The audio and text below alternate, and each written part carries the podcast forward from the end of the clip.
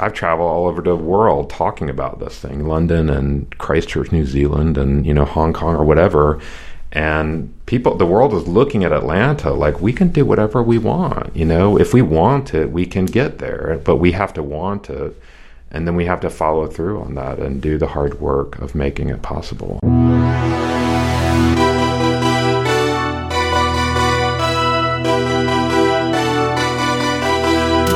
Hey, everybody, welcome to The Creative Rising, a series of conversations on career, courage, and creative leadership. I'm your host, Blake Howard, and we are recording live at Constellation Studio in historic Sweet Auburn. And today, we're going to talk about knowing when to walk away. We've all hit that moment in a project or a job where you're trying to discern do I cut bait and get out, or do I keep fighting the good fight and persevere and press on? And sometimes the hardest answer is having the guts to say goodbye, especially when it's a project or a job that you really, really love or are personally invested in. And to explore this topic more, we're going to talk to city planner and borderline local celebrity Ryan Gravel. He's the visionary behind Atlanta's Beltline. And for those that are not in Atlanta, let me just say, you don't even know. The Beltline's kind of a big deal.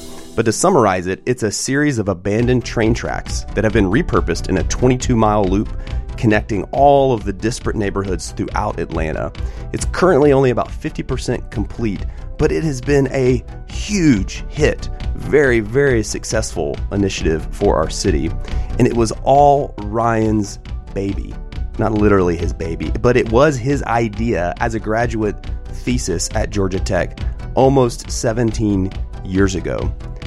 And a very public project like this is incredibly complex. Think every community forum scene on the show Parks and Rec, and that's basically been Ryan's life for the past 17 plus years. So he has a lot to teach us about resiliency, risk, and knowing when to walk away. So, Ryan, I'm honored to have you. Thanks for being here today. So, First, let's start a little bit. Tell us your backstory and how did you get into city planning, and then where did the idea of the Beltline come from?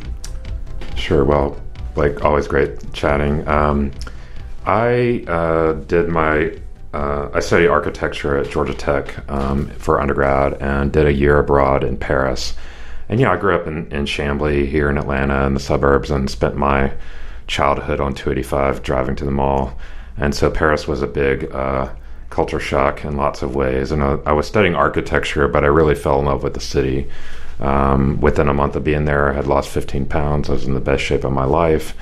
And I became really aware of how the city around me shaped my life and what, what I could do, what was possible. When I got home that summer, um, uh, I lived with my parents and took a job over off of Windy Hill and drove across the top end of 285 every day. And, you know, I was spending about the same amount of time in my car that it took me to ride the train to get to school in Paris. Um, but I wasn't moving a muscle. I didn't see anybody because everybody's eyes are face forward and their music's you know blaring, and um, the the sh- the city was still shaping me, but in a in a different kind of a way, and in a way that I didn't really like anymore, especially after I'd seen an alternative. Um, so I really got interested in uh, finding innovative, creative ways to reshape Atlanta to become the kind of city that I would want to live in and spend the rest of my life in. And so ended up going back to tech for graduate school in city planning and architecture and was interested in design uh, at a city scale. How do you transform a city that already exists with full of people who are already there? And was, you know, just knew, you know, Atlanta's a railroad town. I'm a, I'm a kind of a railroad nut. Atlanta has this, you know, the founding railroads go downtown, but uh, after the Civil War, we built this loop of railroads around the city out in the country at the time. And um, by the, t- they attracted a lot of industry. So there's this industrial belt around the urban part of Atlanta. Um, but by the time I was in school, although that was abandoned, the neighborhoods had been left behind mostly by white flight and suburbanization. And um, most of the railroads were out of business and the industry was moving out also.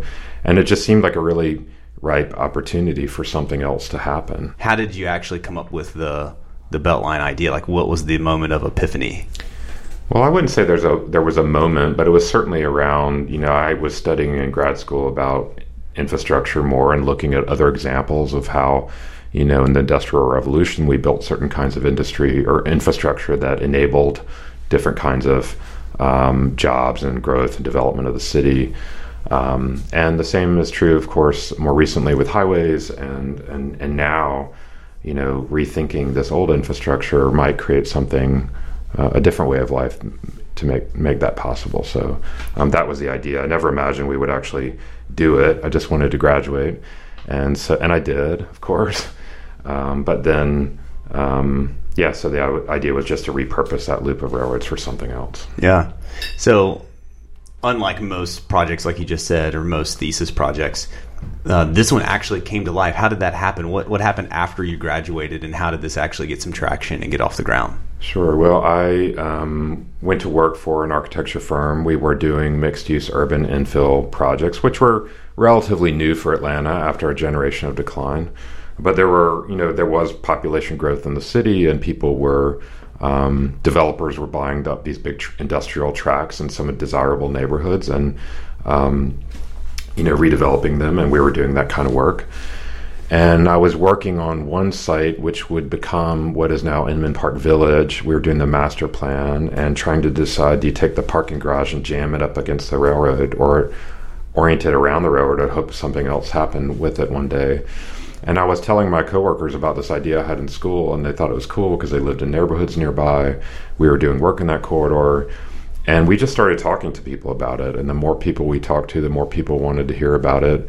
Uh, we met Cathy Woolard, who was on City Council Transportation Committee, and she loved the idea too. And so we, for the next you know few years, we we just met with anybody who wanted to hear about it, and we talked to them about the project. I was doing three or four meetings a week for that two and a half years, and so was she and her handful of volunteers, and we created this unbelievable grassroots movement of people around this idea, around this vision for their lives, and they fell in love with it and that's that's that love for that vision and that idea is what has carried it through you know election cycles and budget cuts and made it you know given it the sort of momentum that it needs to become real. When did you get more officially involved with the project, or was there ever a moment where you came on staff, or it was more official? Yeah, I think you know. Well, to start I think it's important to understand that the project is enormously complex from a a political standpoint, from a physical standpoint, a social, economic, and cultural, and all that kind of way. And so, um, I don't. I think we're we're learning how to build cities a different way, and that's a, there's a big learning curve there for all of us. And so, um, you know, any critique I have about the my own story and the way that it's played out, I just want to start with by saying that it's okay because we're doing it, and the fact that we're yeah. still doing it in this building is real is really important. Yeah, and so I'd rather build it, even if it means that my own personal life has been quite a uh, quite a rocky road uh, along the way. I was offered a job at City Hall. They had created a the planning department had created a Beltline team there that I would lead uh, to do all the land use kind of planning around the project. And of course, I'm a planner, so that makes sense. And I was happy to take that. Unfortunately, the planning commissioner at the time got in, in a sort of battle with the head of the Beltline at the time. Different people than are there now, of course, but it ended up with my job being moved uh, out of the Department of Planning, and I was offered to interview for my job again, and told that if I uh, didn't want it, that I could be replaced pretty easily and so I opted to not uh, not take it and not interview for that job. Wow, how did you how did you feel about that? I mean, this is this project is your your baby. You are the the the visionary behind it, and yeah. then to feel almost outed, yeah, at that moment. Well, I felt pretty bad about it, of course, um, and it's easy to laugh about it now, but. Um, I also know, I knew, and I know better than most anybody that the the project itself is not owned by uh, Atlanta Beltline Inc. or the Beltline Partnership or City Hall or MARTA or any of the other partners. The project is truly owned by the people of Atlanta. And so leaving the project in that way was not about leaving the Beltline, it was about leaving, changing my relationship with the project. Um, and that I would be, even though I was told I'd never work on it again, uh, I knew that that probably was not the case. If I was going to be treated like that, then the people that I committed to and the and the communities of people that I loved and had made promises uh, about that they would also be treated that way and that I didn't want to enable that and so it was important for me to uh, find a different way to have a voice in the project. Yeah. Um, so I went back to private sector. Um, ended up working for a big design international design firm that was then later um, uh, hired by uh, Beltline Inc. to design the corridor. So I worked on it in that way. Did you pop back into a meeting and say I'm back or some joke or something? Well, no. like by that? then, it's important because by then the whole cast of characters at Beltline had changed. So Oh. you know, very few people are still there who were there in the beginning. Okay. just from natural kind of turnover, Yeah. you know, of people in their jobs. I'm like the cockroach that just doesn't die and doesn't go away, I guess, in this scenario, this story. But uh, anyway, so it's a different group and different time, and of course. Um, I've worked very hard to, even when I disagree with the way the project is being done, that I'm that I disagree in a constructive way because my larger interest is for the project to happen. I don't want it to not happen, um, and so uh, yeah. So Well, and to hear you you say that it, it it makes me think that you had such clear discernment on your personal values, your vision for the project that you could easily sacrifice you being involved for the sake of it to stay on on the tracks. No pun intended. Yeah. and and it almost sounds like it was it was an easy decision. At all the different Yeah. points along the, the way, was it, or was it really difficult? Did you really wrestle with some of it? It's, it's difficult in the sense that it's disappointing and that it's not what I wanted. Uh, but it's easy to make the decision. And the reason is that is because I was there. We were going to all the neighborhood meetings, all the NP meetings, literally for three years. We were doing it like multiple times a night, a week. And these are not, you know, when you, whether you, if you're talking about affordable housing, if you're talking about transit access, if you're talking about um, community stabilization or job, workforce development or whatever, whatever the needs of people are that this project promises to support, um, these are not abstract populations of people for me. These are friends and neighbors. These are people that I love. And so that's not something that you just, you know, toy around with. Now, certainly there are some people that I know that probably would have not made that decision. You know, would have, you know, just gone on, moved on with it, put a star on their resume and kept going. I'm just not that kind of a person. yeah, And I and and, and, and frankly, I'm looking beyond the Beltline at this larger kind of need as the as the as the region changes, as the country changes, and cities grow and change. These the problems and challenges that the Beltline faces are really just um, a little microcosm of the larger challenges ahead for us.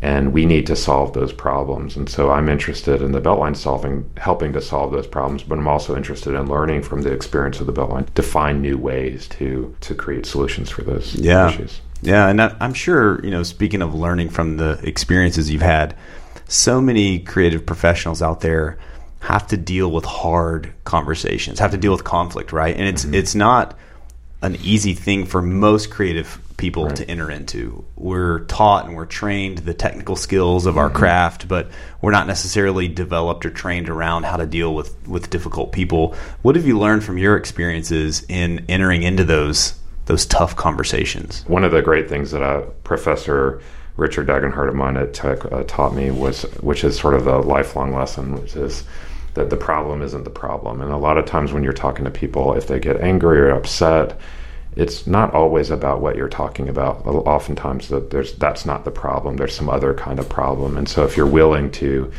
engage in a way and listen and um, understand people from where they're coming from, um, then you know you might actually find a problem, the actual problem there, which might actually be a solution to it that you can help with. Yeah. You know, I was talking with a guy um, a few months ago, and he was getting angry at me because he was saying that um, the the guys down at the park, they were making a bunch of noise, uh, should be listening to him because his baby's asleep. You know, and I was saying uh, he doesn't have to care about you because you know.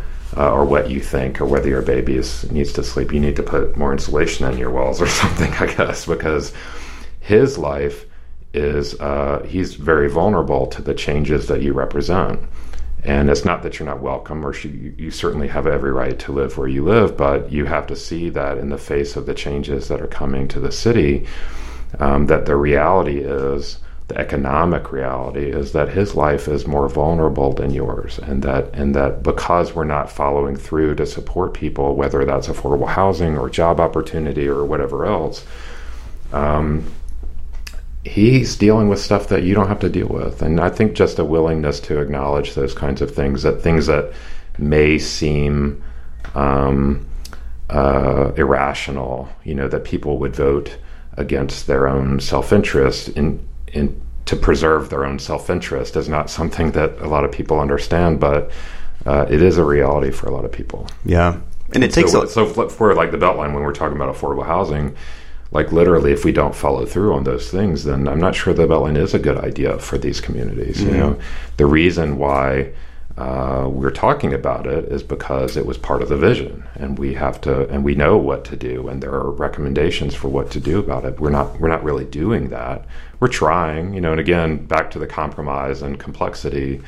You know, when you're operating at this scale with all these different people with different perspectives and all that, it can get pretty. Uh, it's you know, it's just messy. It's just there's a willingness. You have to have a willingness to engage in that kind of messiness and that kind of vulnerability and yeah. and there's a lot of hard discussions in that. How do you balance fighting for what you believe in and your convictions and your values while also acknowledging you have to collaborate and bring people into a project of, of this size and scale? You know how do you how do you discern and, and pick your battles essentially? Well that's exactly it. I mean it's about picking battles and and the things that i the battles that i pick usually um, are about you know things that actually matter to the success of the project and whether it lives up to its promise. So when when um, when the partnership when I was on the board of the Atlanta Beltline Partnership and the executive director um, was essentially fired, um, it became clear that they were that that partnership, at least at that time, was not going to be advocating for affordable housing community in the way that I thought was really important in the face of change that was coming. And so I, I quit or walked away from the board at that time. So those kinds of things. Right now, we're in the midst of this battle with MARTA over the transit implementation because the transit is central to this vision. I mean, if we don't build a transit, it will absolutely not deliver the outcomes that we promised. Um, the transit is the thing that makes it for everybody. Right now, I live on Krog Street. I work at Ponce City Market. I've got a beautiful five minute bicycle commute on the Beltline. I can bike it in five, I can walk it in 20. It's beautiful. I love it. But if it's raining, it doesn't work. You know, if I was carrying something heavy, it wouldn't work. If it was late at night, if you know, there's all kinds of snowing. If I was not able-bodied, I mean, there's all kinds of reasons why it doesn't work and why transit makes it possible. Not to mention the growth that it's generating, we need transit mobility so that because we're all going to be stuck in traffic otherwise. I've been defining and talking to a lot of people about this idea of courage. Mm-hmm. So I've been defining courage as the ability to reject indifference. Mm-hmm. Courage isn't the absence of fear. Everyone has moments where they're afraid, but courage is kind of pushing through that mm-hmm. and not letting this morose kind of indifference set in as a creative professional, which which can happen often. Mm-hmm. And I would imagine in your career with a project of this scale and the type of work that you're doing is so easy to just phone it in and to mm-hmm. stop fighting the fight, to yeah. just let others win, have their mm-hmm. way, collect the paycheck, and mm-hmm. And move on. Um, but really, that's the heart of a designer or a creative is that we mm-hmm. we have a better vision, we have kind of an ideal future in mind, and, and we have to fight to move the needle towards that. Mm-hmm. So, what do you think that other creative professionals need to hear right now? Like with that in mind, what is the halftime speech for the yeah. creative community? I think that we need ideas, you know, and like I, I talk to a lot of students about um, ideas, and that you know you look ahead at the at the problems that we are facing in the world, you know, um, mass global urbanization, um, gentrification, uh, technological revolution in lots of different ways in terms of privacy and mobility and every other thing, uh, climate change and all of that, and then the intersections of all those things. Um, we need big ideas, you know, and I. Um, and we need more than one idea. We need like a movement of ideas, and we need to not, you know, people who have too much experience, they uh, allow politics and budgets and physics and engineering to like control what it is that we even propose, much less how we do it. And I think that, that all those things should be put in service to those ideas. So I think one of the lessons is to think big. In, in lots of ways, the more compelling, the bigger the idea is, the more compelling it is. And I don't mean geographically big necessarily, but broad and inclusive. And the more people it includes, um, the more constituencies you have uh, to support it. And I think uh, thinking big is is a is a big deal. And then not really listening to the naysayers, like like I said about the the problem isn't the problem. Um, uh, a lot of people, the naysayers, the problem isn't really what you're saying. The problem is their expectations about what you're saying. And I don't know. I just think that um, I'm not sure. I'm not a great pep talk person, maybe. that was pretty good. but well, I do, but I do believe in ideas, and I think that what I'm working on now is actually trying to create a new platform for people with ideas, uh, so that they have the support kind of mechanism that they need to to to carry their ideas forward, to be heard if their voice isn't being heard, uh, to bring some expertise and, and support to them in different ways, and and create a platform for people with ideas. Yeah. Well, your story, even if the Beltline halted yeah. today, your story is is a testament to big ideas. Yeah. Right. Like right. your thesis was huge mm-hmm. and way out there, probably not conceivable at that moment. But over the years, you have yeah. slugged away and found yeah. ways to just keep the vision alive and to make it happen. And yeah. and now people like me mm-hmm. get to just go walk on it and enjoy it, like like we, you know, like it's always been there. In fact, you were the one behind the scenes yeah. working hard to make that idea come to life. And so your story becomes a, a testimony of but others see, out there like but that. see yes but not just me. I mean there were hundreds of people who made it possible. And in fact i didn't really believe we were going to do it until about a year and a half into our effort. And we had a public meeting at the atlanta regional commission and i was you know standing behind some women at this meeting. We flooded the meeting with advocates for the project and and these two women were standing in front of me and they're talking about our project. Our project is 22 Mile Loop. Our project connects all these neighborhoods. Um, they were talking about our project, but I had no idea who they were.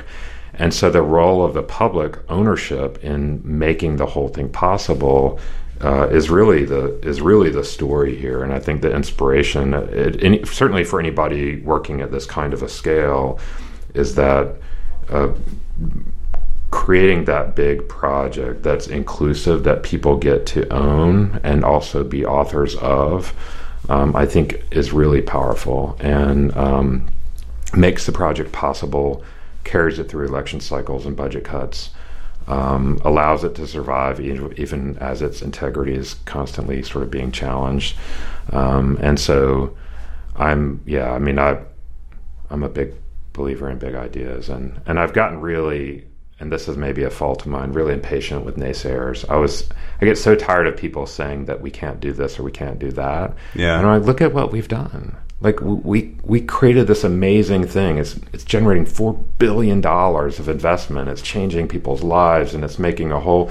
I mean, I've traveled all over the world talking about this thing, London and Christchurch, New Zealand, and you know Hong Kong or whatever and people the world is looking at atlanta like we can do whatever we want you know? If we want it we can get there but we have to want it.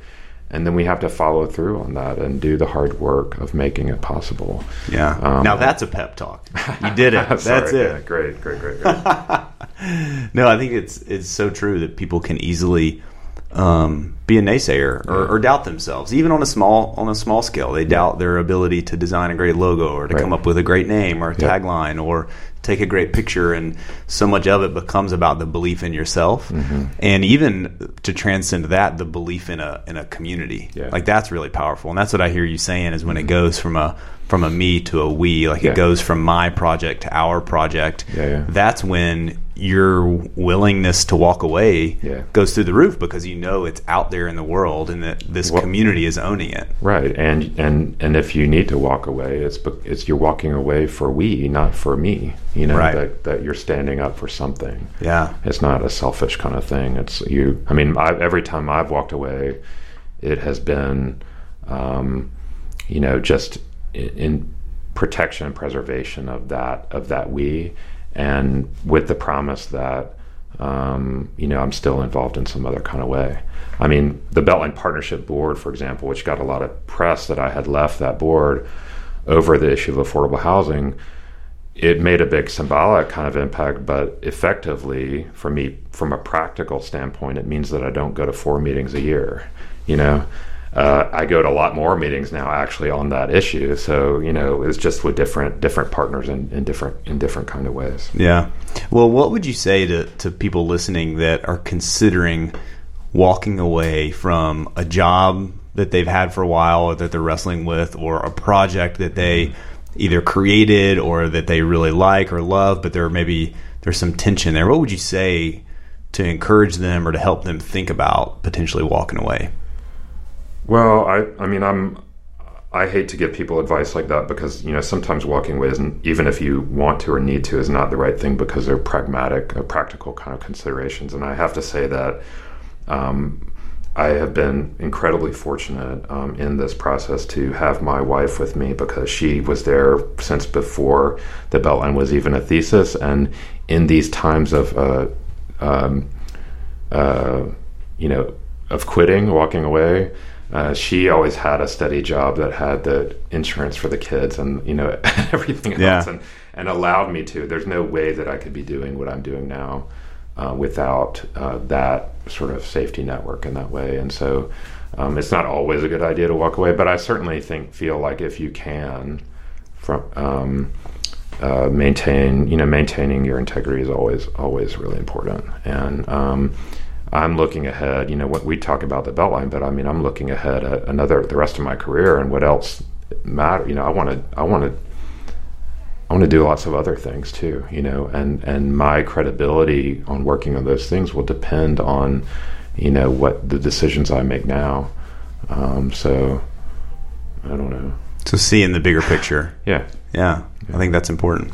And and even you know, as as a designer, you probably think about the choices you make now will influence yeah. the end result or the outcomes you'll have as yeah. as you're older well, I can into see your career. Now, you know, I can see. I could looking back now in the history of the Beltline. You know, like I said, it's easy to laugh about it, but there were some really tough times, and every time I made the right decision, uh, looking back on it, I'll I can confirm we made. The, I mean, it was the right thing to do. Yeah. And so I feel now I feel a lot more confident about it.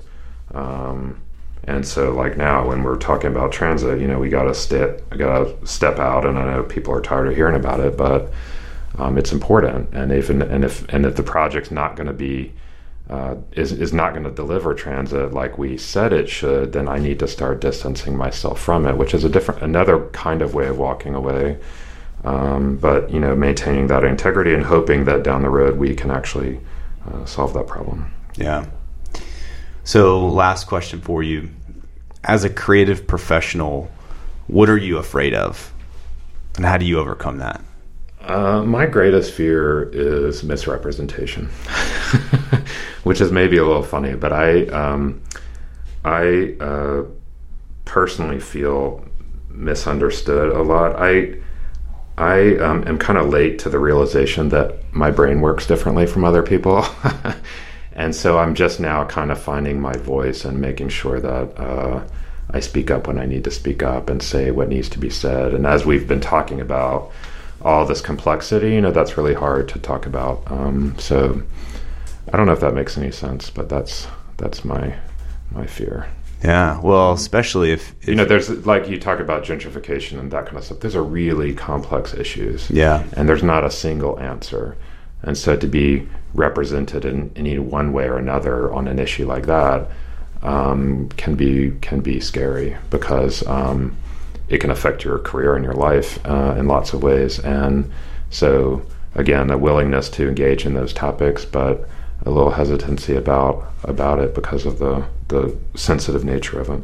Yeah. Well, and your your role has become more public mm-hmm. b- because you have been kind of the the architect, the mastermind behind the the idea of the Beltline. You're right. thrust into the spotlight, and so right. if you decide to step down from an official position, the local media talks about it, right? Yeah. So you've kind of become urban planner, architect, politician, spokesperson. You've blurred the lines in a lot of ways. So being misrepresented makes makes sense. Most most creatives might not fully get to that point where they feel misrepresented, Yeah. but yours is kind of a different. Complexity. Yeah, I mean, it's a very public kind of role Right. uh, to be claiming. And, you know, partly that uh, because I'm willing to walk away, um, that that means that uh, the press calls and they and they and but it also means that when there's a controversy they can count on me to have an opinion about it so they call me again which sort of refuels that Yeah. public kind of role and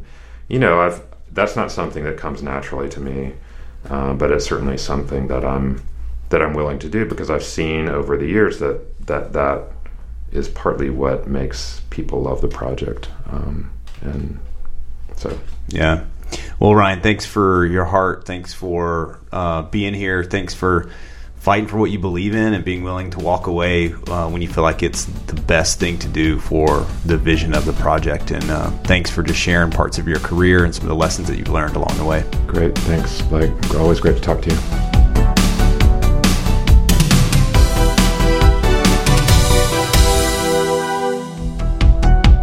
If you're interested in city planning and liked what Ryan had to say today, check out his book, Where We Want to Live. You can get it anywhere that you get books. Next week on The Creative Rising, we're going to talk to spoken word poet Amina Brown about her confidence on stage. I want to know how has she developed the prowess to perform, the gall to go on, the spirit to speak up. Okay, you get the idea. But we're going to talk to her about owning the room when the spotlight is on. It's going to be a good one, and you do not want to miss it. And thanks for listening. If you liked this episode, please tell your friends and leave us a review. It really does help others find the show.